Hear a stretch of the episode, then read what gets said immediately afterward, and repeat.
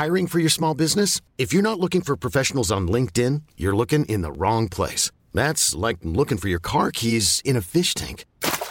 LinkedIn helps you hire professionals you can't find anywhere else, even those who aren't actively searching for a new job but might be open to the perfect role. In a given month, over 70% of LinkedIn users don't even visit other leading job sites. So start looking in the right place. With LinkedIn, you can hire professionals like a professional. Post your free job on linkedin.com slash achieve today. Hey, Dave. Yeah, Randy. Since we founded Bombas, we've always said our socks, underwear, and T-shirts are super soft. Any new ideas? Maybe sublimely soft. Or disgustingly cozy? Wait, what? I got it. Bombas. Absurdly comfortable essentials for yourself And for those facing homelessness. because one purchased equals one donated. Wow, did we just write an ad? Yes. Bombas. Big comfort for everyone. Go to bombas.com slash ACAST and use code ACAST for 20% off your first purchase.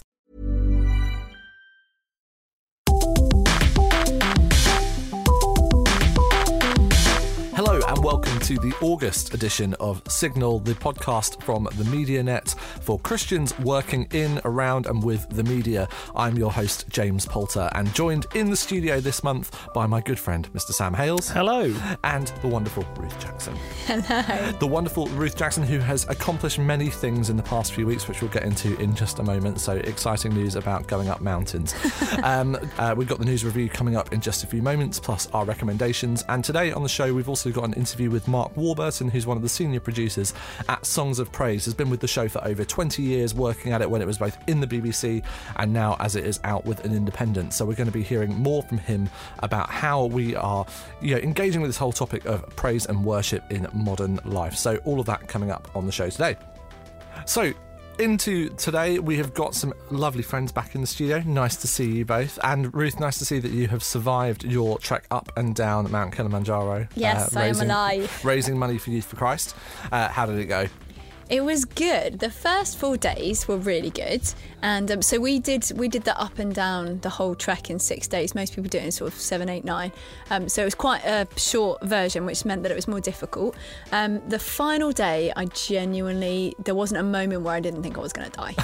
so it was like I'm doing the hand movements aware that no one can see. It was like a sheer, sheer face of a cliff basically and um, minus 30 degrees so ice everywhere.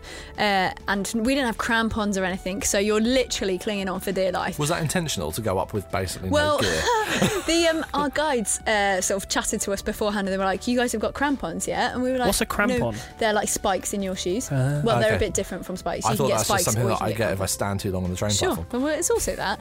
Um, but when we said we didn't, they were they looked at us and then they went, "Ah, Kuna Matata," and I was like, "Is it, is it really? is it really a Kuna Matata, or are we gonna die?"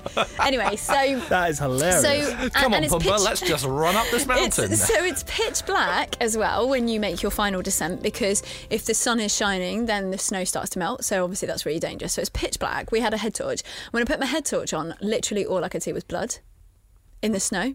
So wherever you look, it's white and there's just splatters of blood. and this is blood from other people who'd been yeah, there before. so you hear all these horror stories about Everest where there are just dead bodies everywhere.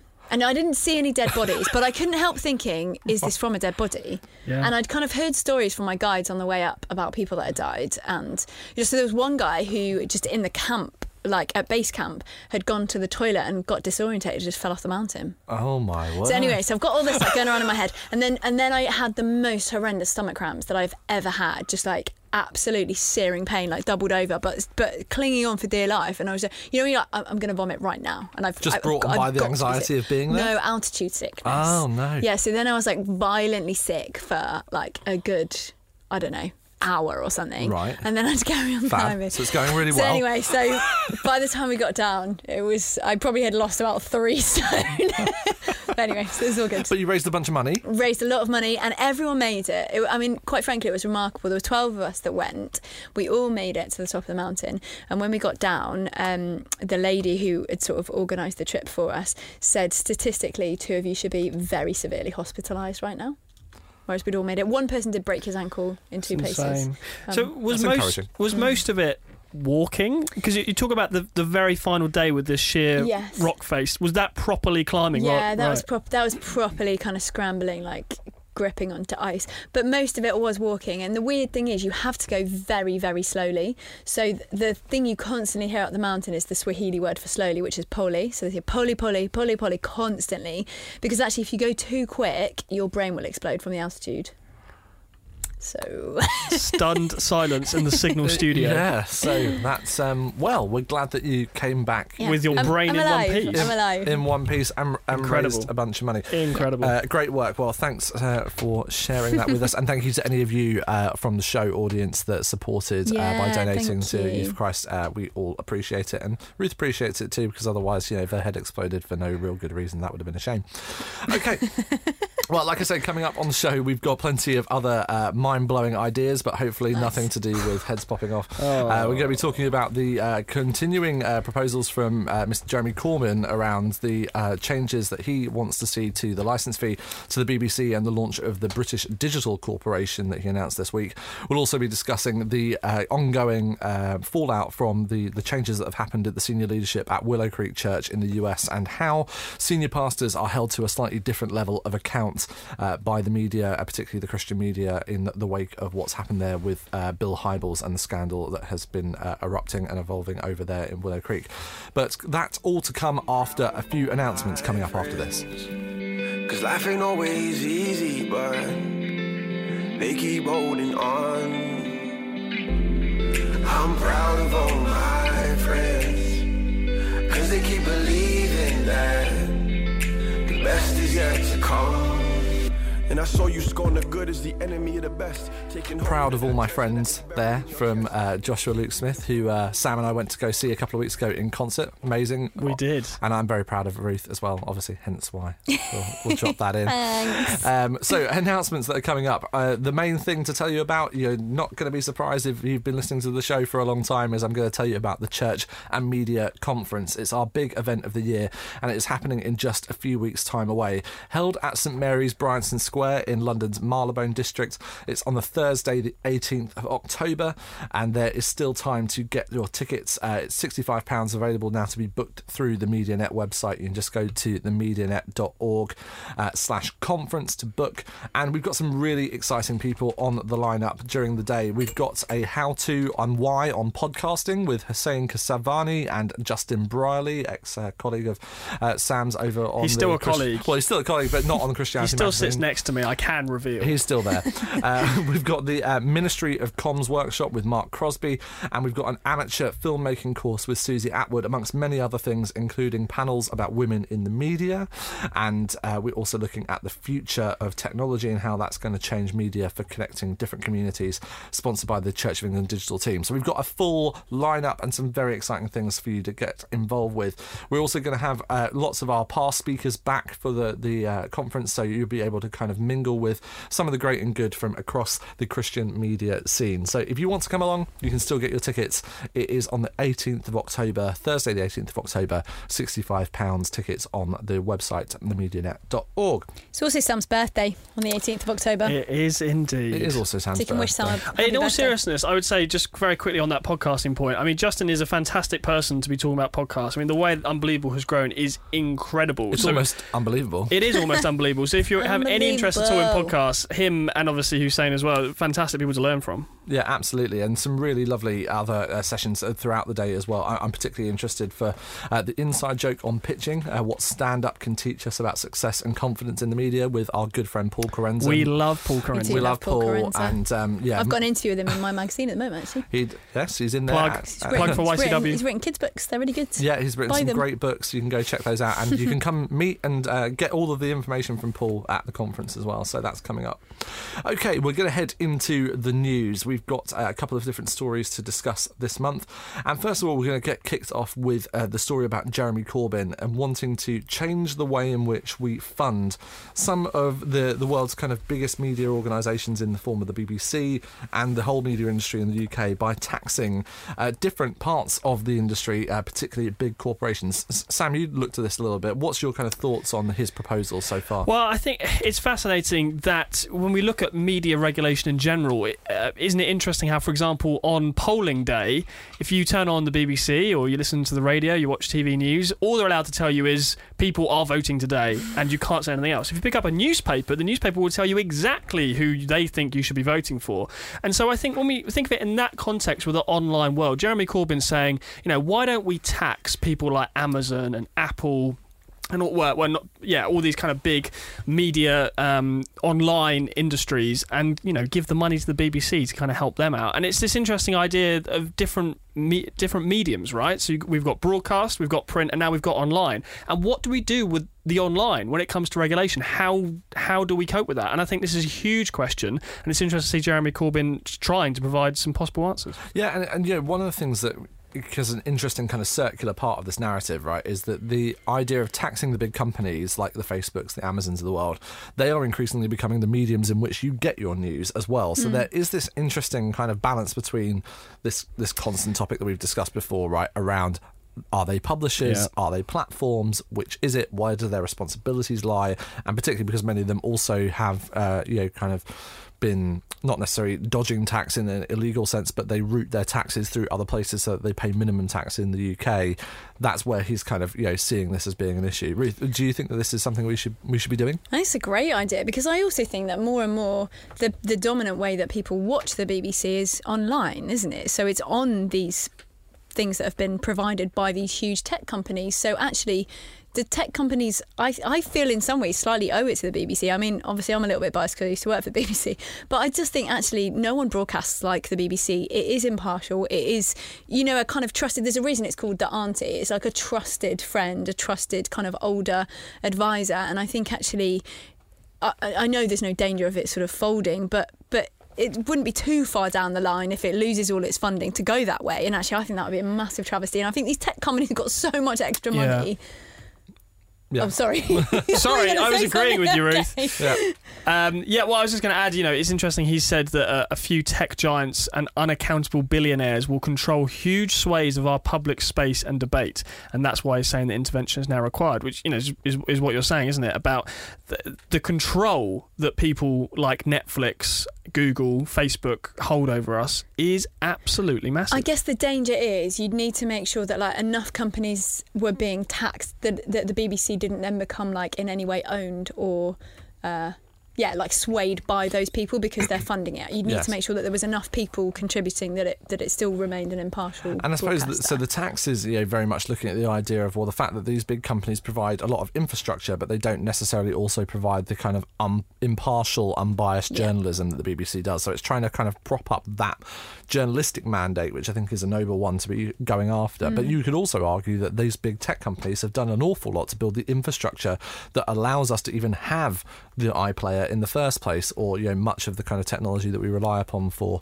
you know kind of broadcast news and various other you know kind of digital platforms. You know they they have invested uh, over invested mm. in the development of those things, um, and yes, they may not be paying for it through taxes in the UK, but they are actually providing us big social utility, which they at the moment we obviously are all charged for by using our eyeballs to pay for it through predominantly through advertising, unless you're a Netflix, for example, which is maybe more subscription based. The other part of the story that I thought was interesting in what he's proposed, this was at the um, Edinburgh uh, Literature Festival. I think that the uh, TV festival. Sorry, TV festival. You're correct. That was uh, was announced this week. Was that the idea of this British Digital Broadcasting uh, kind of corporation, or the BDC, which could work with other institutions uh, to work like a national investment bank or a transformation fund uh, for the media industry, essentially. So creating the the grounds to have an expanded thing, like expanding out what iPlayer could be, um, and giving universal access to other um, content products that otherwise would be hard for you know smaller companies to, to rise up and do. And there is this kind of giants that you know David and Goliath kind of uh, struggle that's going on right now. Is that there is uh, some interesting uh, research that was done earlier this year by the Digital Catapult, looking at you know lots of these AI businesses and lots of these technology-driven businesses, and to get startups off the ground, you need a massive amount of computing power and access, which is very hard to afford. Therefore, you can never get off the ground, and so therefore it's always these big, big companies that are self-perpetuating. But you know, the idea that this would perhaps give us a new digital forum, I think, is is really exciting to you know kind of expand out the the remit and the role of the of the digital ecosystem. What type of content do you think we would want to see them coming up with? Would you want to use a, a British BBC version of Facebook or a BBC version of Twitter in the future? I don't think so. I think they'd be silly to recreate something that already exists. I think they'd need to create new platforms, new elements. and I guess you, you kind of can't know what that is until until there's a need for it. That's very true, but I think there is this kind of opportunity to create some of these kind of rival platforms that maybe have this kind of fair and unbiased kind of platform, you know, baked into them, right? Is that mm. because the the very nature of what Twitter and Facebook say is that well. They, they go beyond even saying we're impartial. They say we've got nothing to do with the content. The content's not ours. Uh, we just provide the space. Whereas, the- you know, kind of. So, is there a, maybe a, more of a mandate for the BBC to come back in and say, well, actually, no, we do provide the, the platform and we do help moderate and mediate the space, which obviously would be a massive technical undertaking to be able to even Yeah, do that. I do was going to say that's going to be a huge headache. I do I do question the, the logic and the wisdom in the BBC selling off some of its programs to Netflix like they've done in, in the past. You know, are, are they undermining their own iPlayer by giving their content away to another company to make money off of it? Or they give it so because I used to work before I worked at the BBC. I worked at BBC Worldwide, and we used to sell BBC programs to other channels in different countries. And i, I see it as an equivalent thing. Actually, it's, I think it's just another platform, another way of getting more eyeballs on it. Yes, uh, the, you are though propping up the kind of the The rivals. the rivals in a different way, right? So you know whether or not iPlayer you know, can continue to have the kind of eyeballs and time and attention, and particularly the investment. Mm. But but in the same way that you know, if you were selling it to a, an Irish channel that was nothing to do with the BBC, that would effectively be a rival, wouldn't it? Mm. It's funny how you know I will find myself watching a lot of Netflix and checking iPlayer less and less, and mentally I'm thinking, well, I'm paying for for Netflix, and that's what is it, seven ninety nine a month. You know, I need to use this. Mm. I probably forgot. Actually, I do pay a license fee as well, so technically I'm paying for I'm paying for iPlayer Yeah. technically as much as much as I am for Netflix. I but that- mentally, I think I'm paying for Netflix and not iPlayer. and maybe that is the, the thing that he's getting at here is actually that you know pivoting the idea of what a license fee is versus a subscription fee is maybe just a matter of linguistics, but ultimately it's the same thing. As one uh, the, the the key difference though is that one is mandated in law, and so that's the real question here is that you know this essentially would be a new tax that's mandated in law. It wouldn't be a tax on us, the consumer of the content. It'd be a tax on the big technology companies that prop up the internet in the very first place. I do question how on earth you can actually force these companies to pay that kind of money when they're global companies and you're trying to just tax what the UK arm of them. Yeah, well, we began to see this happening, you know, in the wake of the GDPR announcements. Obviously, Google have just been slapped by one of the big taxes in terms of the changes in that, um, their anti-competition that they were hit by the European Commission around the uh, use of bundling all of their apps into their hardware services, and they, you know that whole uh, package of different legislation that's come out there has uh, began to at least show that you can impose these big taxes on hmm. these companies. But you're absolutely right. It's on which part of these companies are you hmm. going to go after, and whether or not they will be willing to comply for the access to the UK market, particularly in the wake of Brexit. I found it very odd post GDPR that I can't access some American sites because they've basically said if you're in the UK, we're not totally sure, or Europe, we're not totally sure about the GDPR laws. We're just going to not let you come on the website. There's a couple of new sites like that that don't actually let you access it from the UK anymore. That's interesting. Yeah, I haven't seen that I've not actually. noticed that. Well, if you've seen more of this, so you're worried about the British Digital Corporation coming in, uh, or you think that that's a good idea, we'd love you to get your opinions. We're going to be starting this as a conversation over on Twitter, so if you want to go and engage in that, please go drop us your comments. Use hashtag Signal and reply to at the MediaNet on Twitter, and we will get your thoughts and feelings all about that. If you're looking for plump lips that last, you need to know about Juvederm lip fillers. With Juvederm Volbella XC and Juvederm Ultra XC, your lip look, whether it's subtle or bold, can last up to one full year with optimal treatment and no additional maintenance. Find a licensed specialist and see if it's right for you at juvederm.com today. That's J U V E D E R M.com. Add fullness to lips in adults over 21 with Juvederm Volbella XC or Juvederm Ultra XC. Do not use if you have severe allergies or a history of severe allergic reactions, or if you're allergic to lidocaine or the proteins used in Juvederm. Tell your doctor if you have a history of scarring or taking medicines that decrease the body's immune response or that can prolong bleeding. Common side effects include injection site redness, swelling, pain, tenderness, firmness, lumps, bumps, bruising, discoloration, or itching. As with all fillers, there's a rare risk of unintentional injection into a blood vessel, which can cause vision abnormalities, blindness, stroke, temporary scabs, or scarring. For full important safety information, visit juvederm.com. Hiring for your small business? If you're not looking for professionals on LinkedIn, you're looking in the wrong place. That's like looking for your car keys in a fish tank. LinkedIn helps you hire professionals you can't find anywhere else, even those who aren't actively searching for a new job but might be open to the perfect role. In a given month, over 70% of LinkedIn users don't even visit other leading job sites. So start looking in the right place. With LinkedIn, you can hire professionals like a professional. Post your free job on linkedin.com slash achieve today. Hey, it's Ryan Reynolds, and I'm here with Keith, co-star of my upcoming film, If, only in theaters May 17th. Do you want to tell people the big news? All right, I'll do it. Sign up now and you'll get unlimited for $15 a month in six months of Paramount Plus Essential Plan on us. Mintmobile.com slash switch. Upfront payment of $45 equivalent to $15 per month. Unlimited over 40 gigabytes per month. Face lower speeds. Videos at 480p. Active Mint customers by 531.24 get six months of Paramount Plus Essential Plan. Auto renews after six months. Offer ends May 31st, 2024. Separate Paramount Plus registration required. Terms and conditions apply if rated PG. Okay, the next story that we're going to look at is this continuing uh, fallout from the treatment of Bill Hybels, the senior pastor of Willow Creek Church in the US, who stood down this April following a number of accusations from members of his team and associated members of the congregation there at Willow Creek, uh, following some accusations of sexual misconduct. This week, we saw the uh, the couple of senior members of the uh, team at uh, Willow Creek also stand down, and the announcement that they are going to be overturning their entire management team at the, the most highest levels of the church.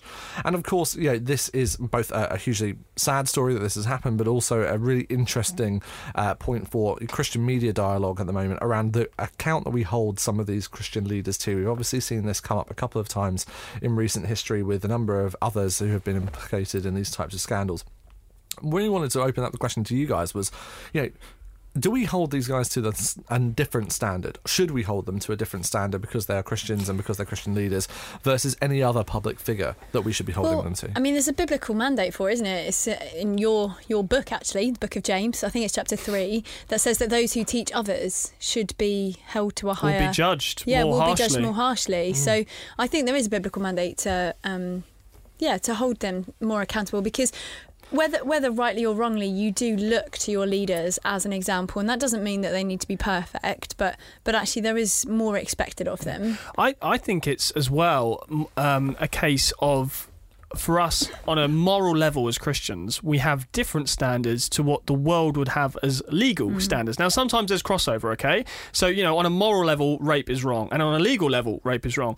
But actually, some of the accusations about Bill Hybels, for example, one of them was uh, the, the phrase that was used was a lingering hug.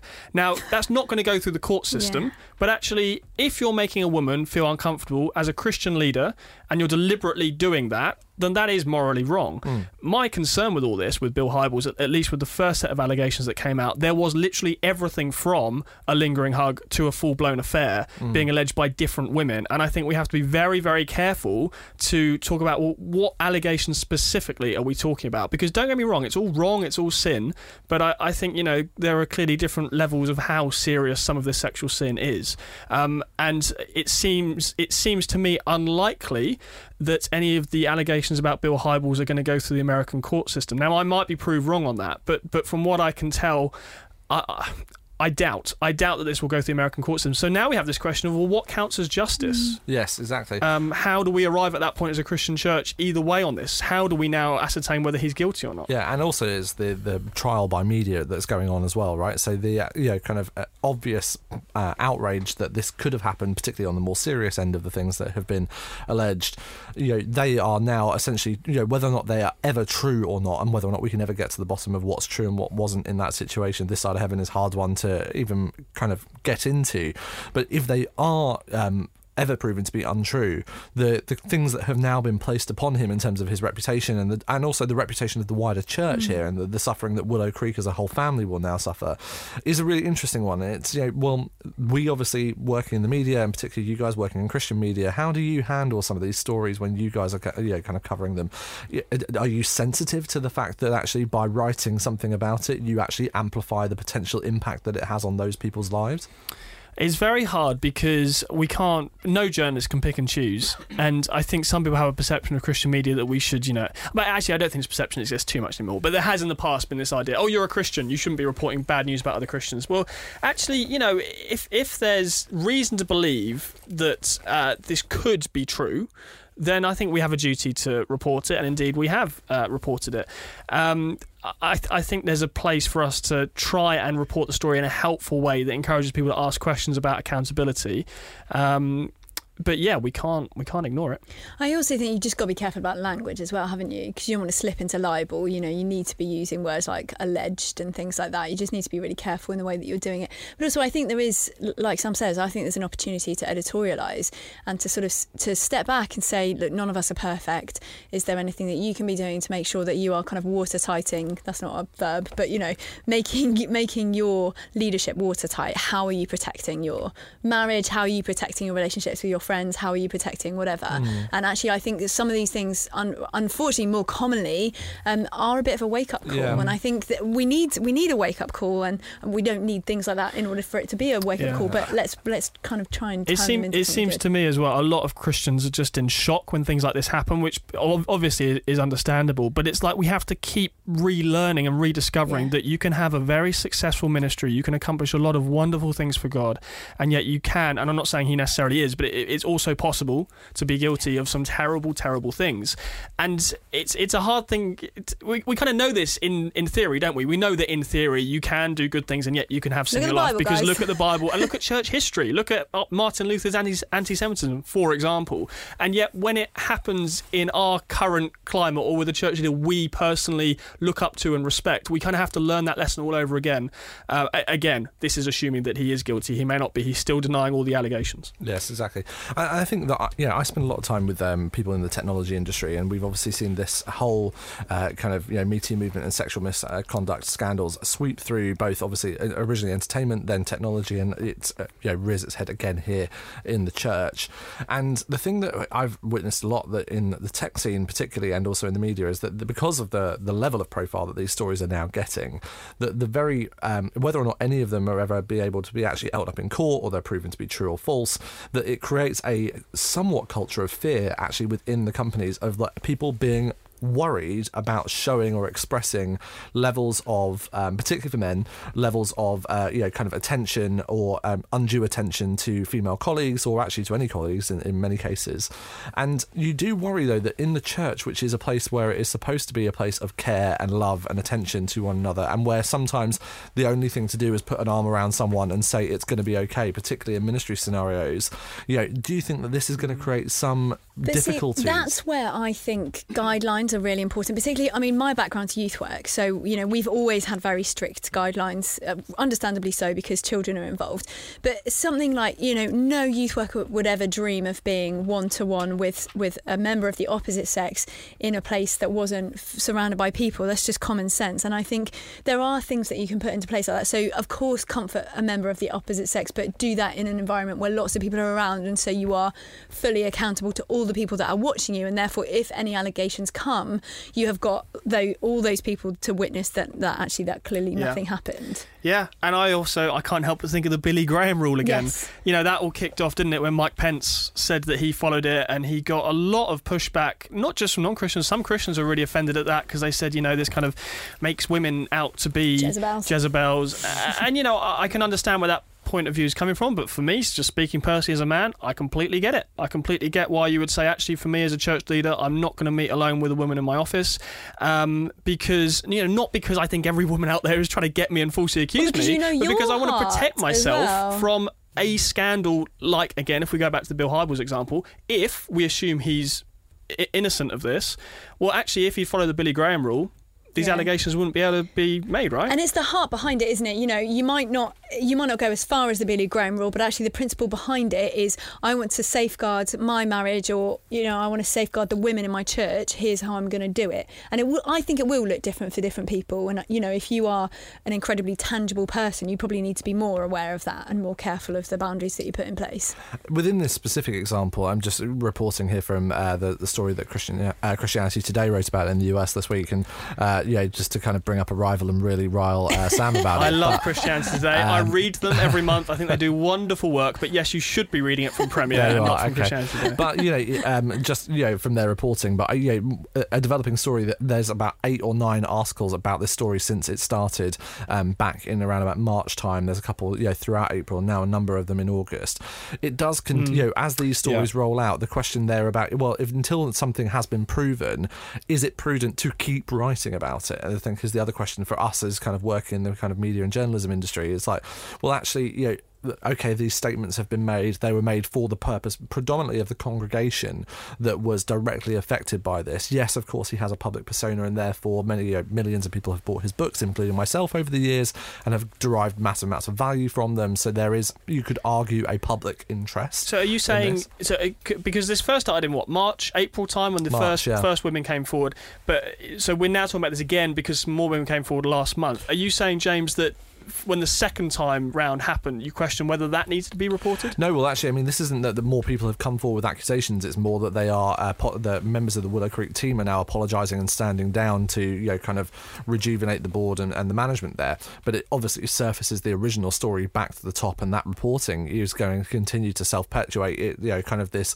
whether or not again it's proven or not, and we all know that we don't spend enough time. In, you know, particularly readers of these stories don't necessarily always spend enough time reading everything that's gone before them.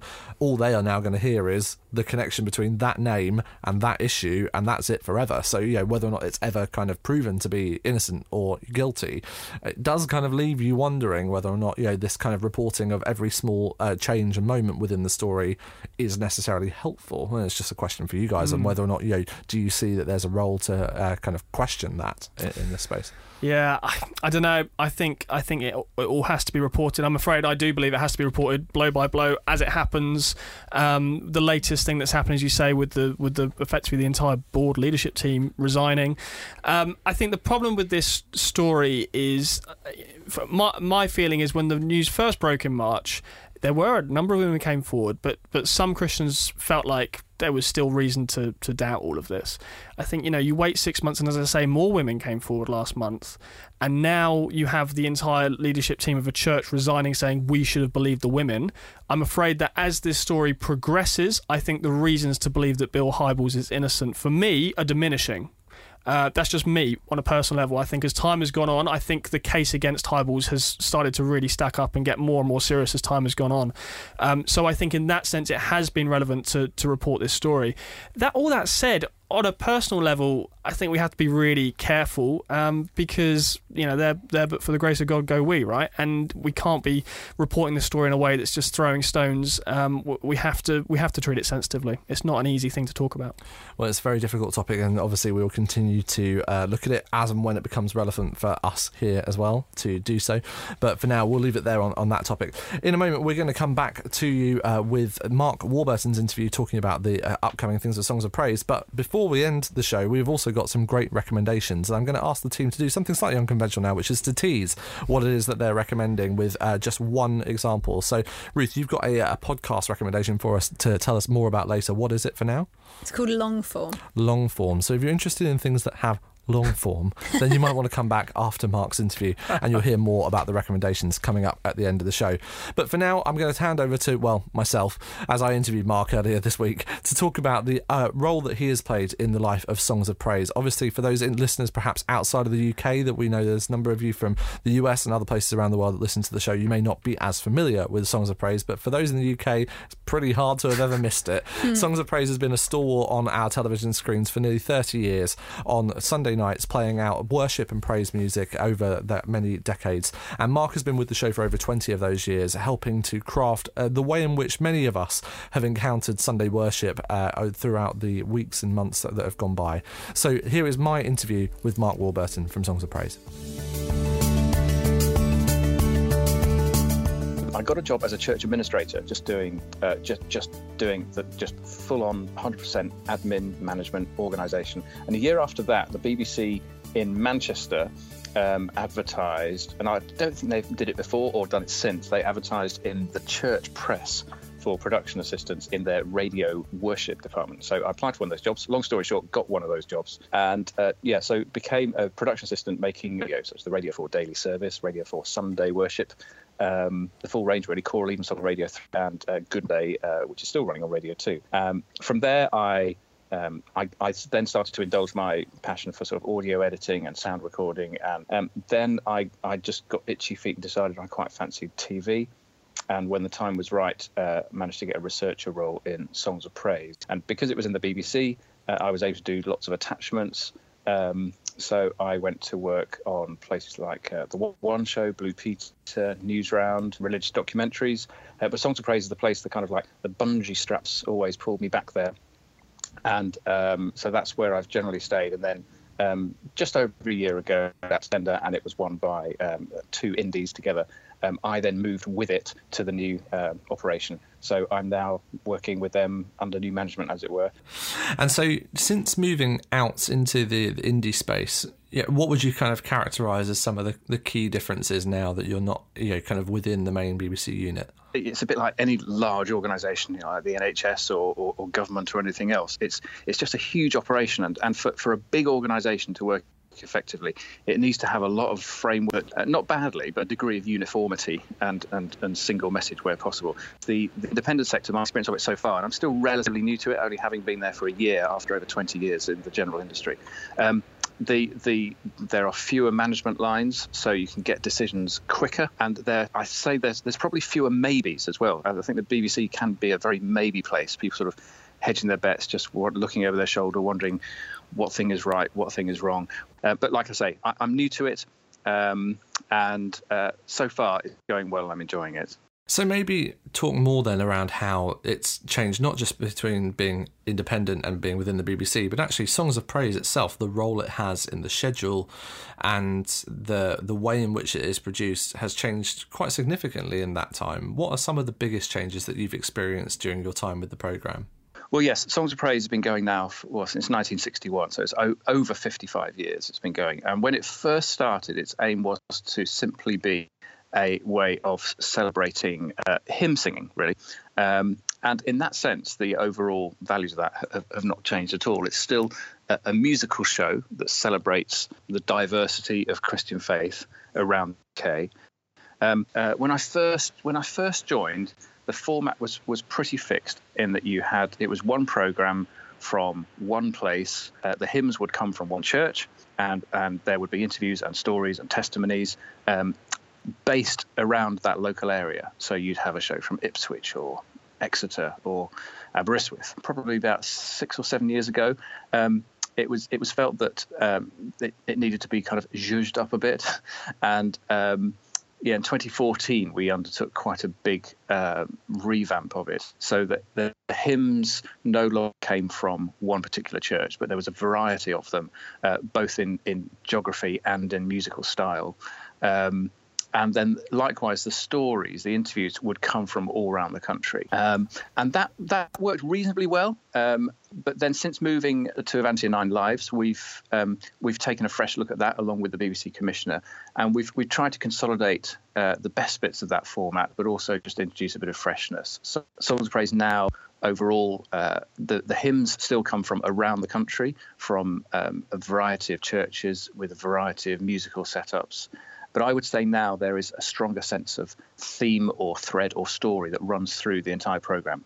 Um, so there, mm. there might be a, an issue like a, a, a, subject like forgiveness or peace or something. I would say in the last year or so, it has gone back to, I would say that the speech elements have gone back to be more about sort of personal testimony, personal story, and and with Christian the Christian faith right at the heart of it, with people sort of expressing how the Christian faith has inspired and sustained them through through good bad times. When, when you think about that balance between the traditional and the modern, between you know the different parts of the church, what's that discussion like in the production process of, of making the show? How do you do, do you find that there has to be a balance? Are you thinking about balance?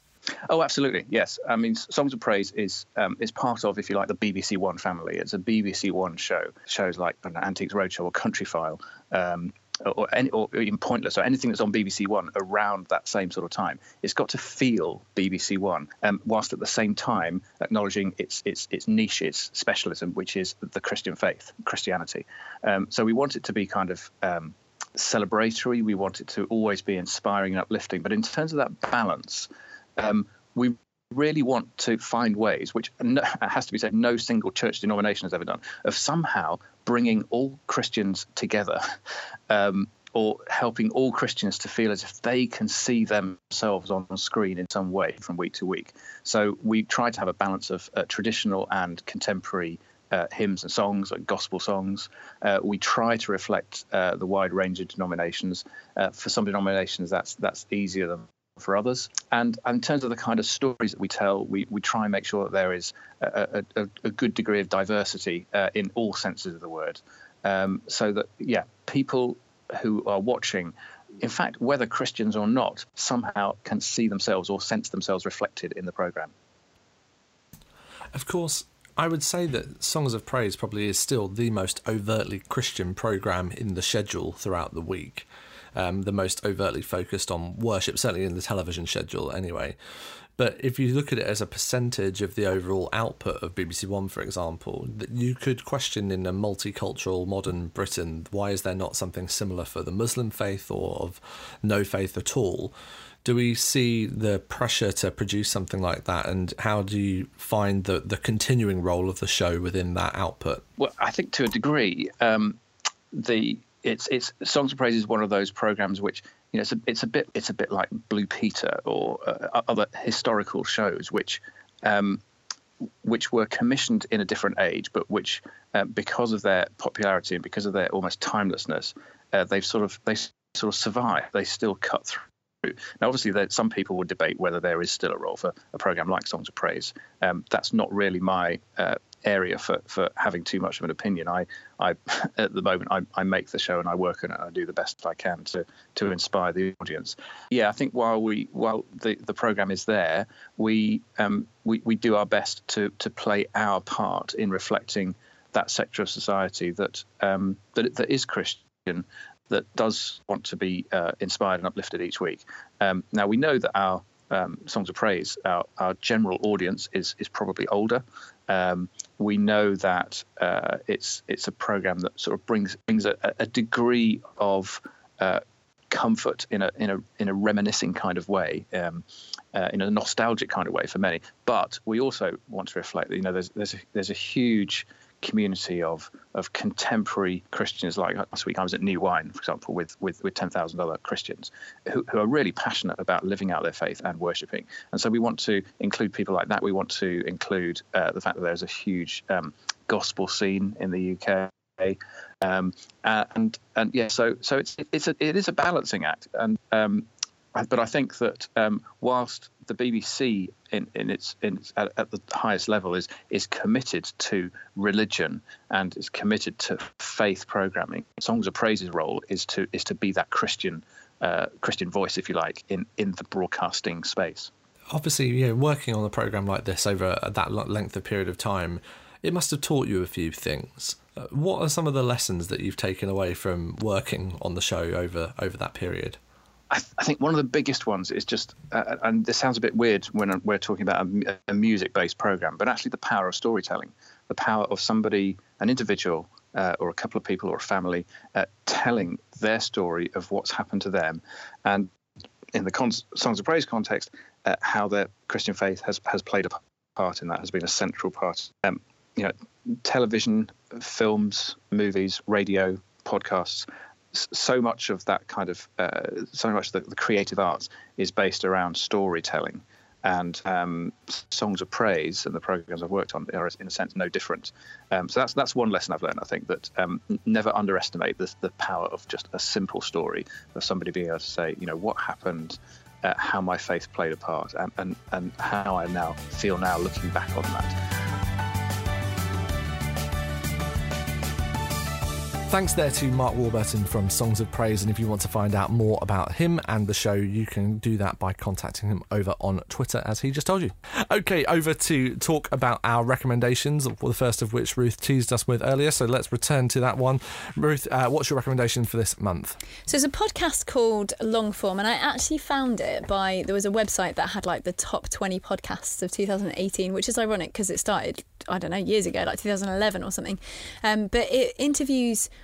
long form non fiction writers. So some of those are authors, um, a lot of them are journalists, a lot of them are sort of editorial magazine writers. So it's really, really interesting. And Sam and I were discussing it earlier, and actually, a lot of the journalists I've never heard of, um, but they've got incredibly interesting jobs. And I quite like the fact that I've not heard of them because I'm not drawn to them because they're big names, I'm drawn to them because of their jobs.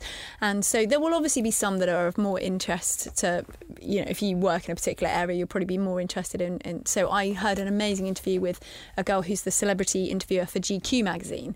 Just such an interesting story of how she got into journalism, how she sort of contacts the celebrities, how, how she gets the best out of them in, in situations. So, yeah, really good. Yeah. Here's a little blast of that episode that Ruth was talking about, the long form podcast by Rachel Kaadzi Ghansah. I think I'm saying that right, of, of the America's Terrorists and the Making of Dylann Roof. And this was for her piece for GQ.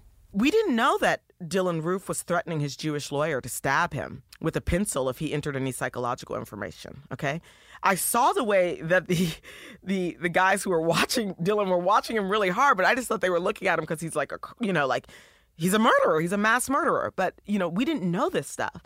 When I went to knock on Dylann Roof's dad's door, I felt literally like I was just doing my job. Now I think it was a, a couple of weeks ago when we were fact checking the piece.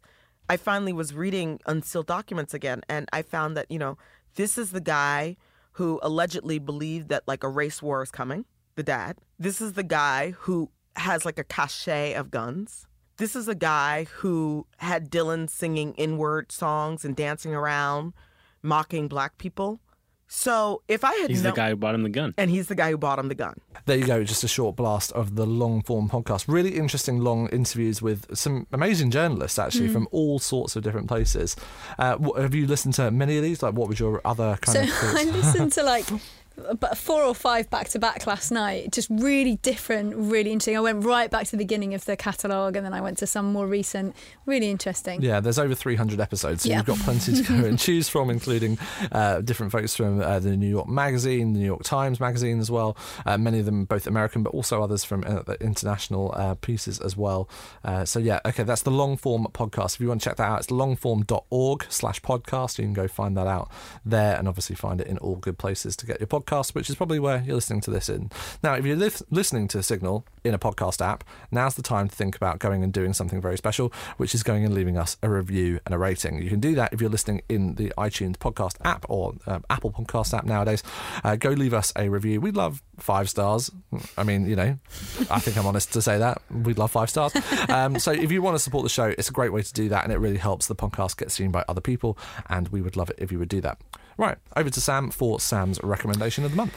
Wow. My recommendation is a novel aimed at young adults, and it's called The Hate You Give by Angie Thomas. This novel has been massively successful. Number one in the UK, number one in the US. It's being made into a film. I think the film is coming out in October, very, very soon. And it's really based on Black Lives Matter.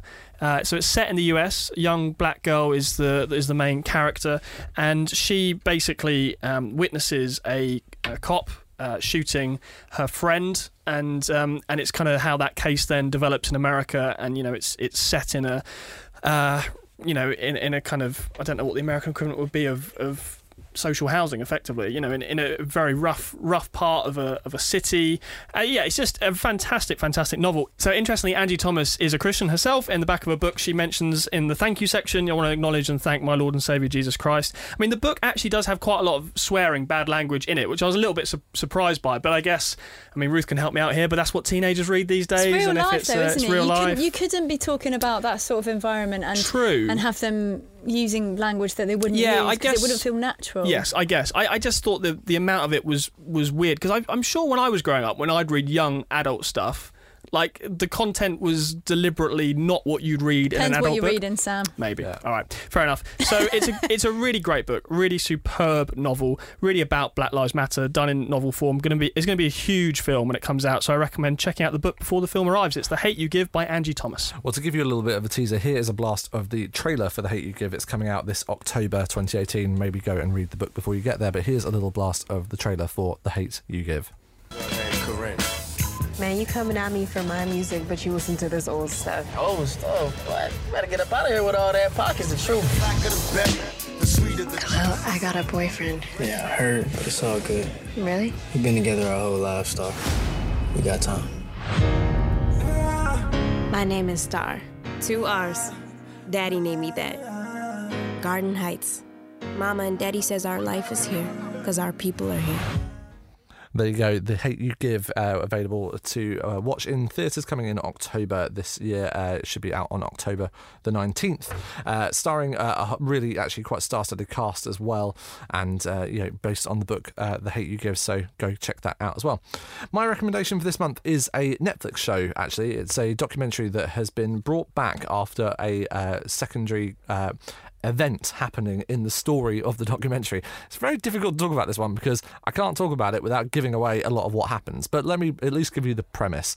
A uh, man is a uh, finds his wife sadly uh, dead at the bottom of the stairs. Uh, one evening, and as a result, is uh, then accused of her murder for potentially pushing her down those stairs. And a number of events then begin to unfold from there. But what's really interesting is that the story is told over a very long period of time, following the case from the very beginning to the very end. The the documentary itself is called The Staircase and was originally re- released as a documentary film in the mid 2000s. Uh, to uh, you know, a lot of controversy actually around whether or not they were editorializing and editing the decision of the jury during the case and during the trial, and has since come back as a Netflix show in a serialized documentary.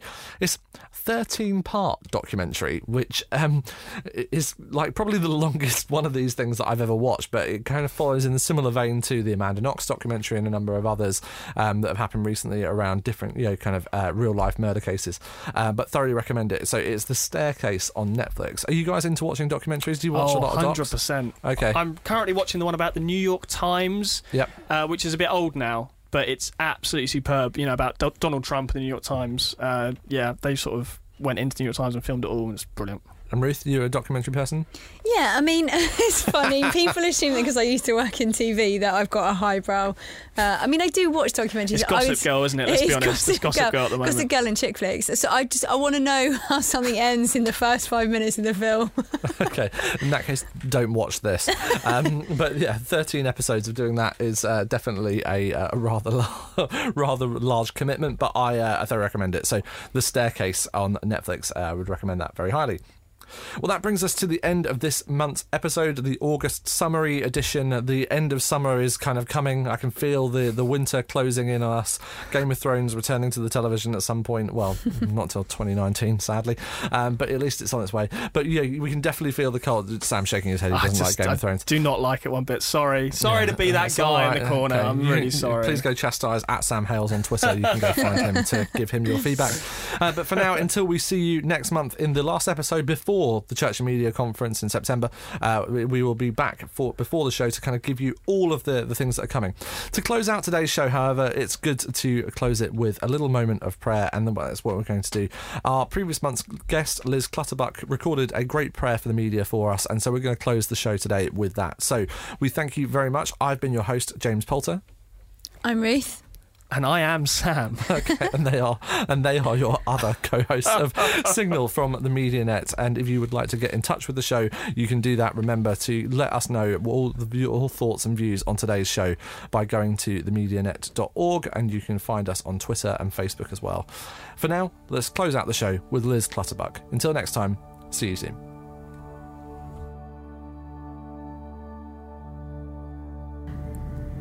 So, Lord God, we thank you for all those who have the gift of communication and have a role in sharing what's going on in the world with others. We pray especially at this time for those who are in the media in dangerous places, who seek to share the truth no matter what the cost. We pray for truth to win overall and ask that these prophetic voices might be heard in your world. In your name, Amen.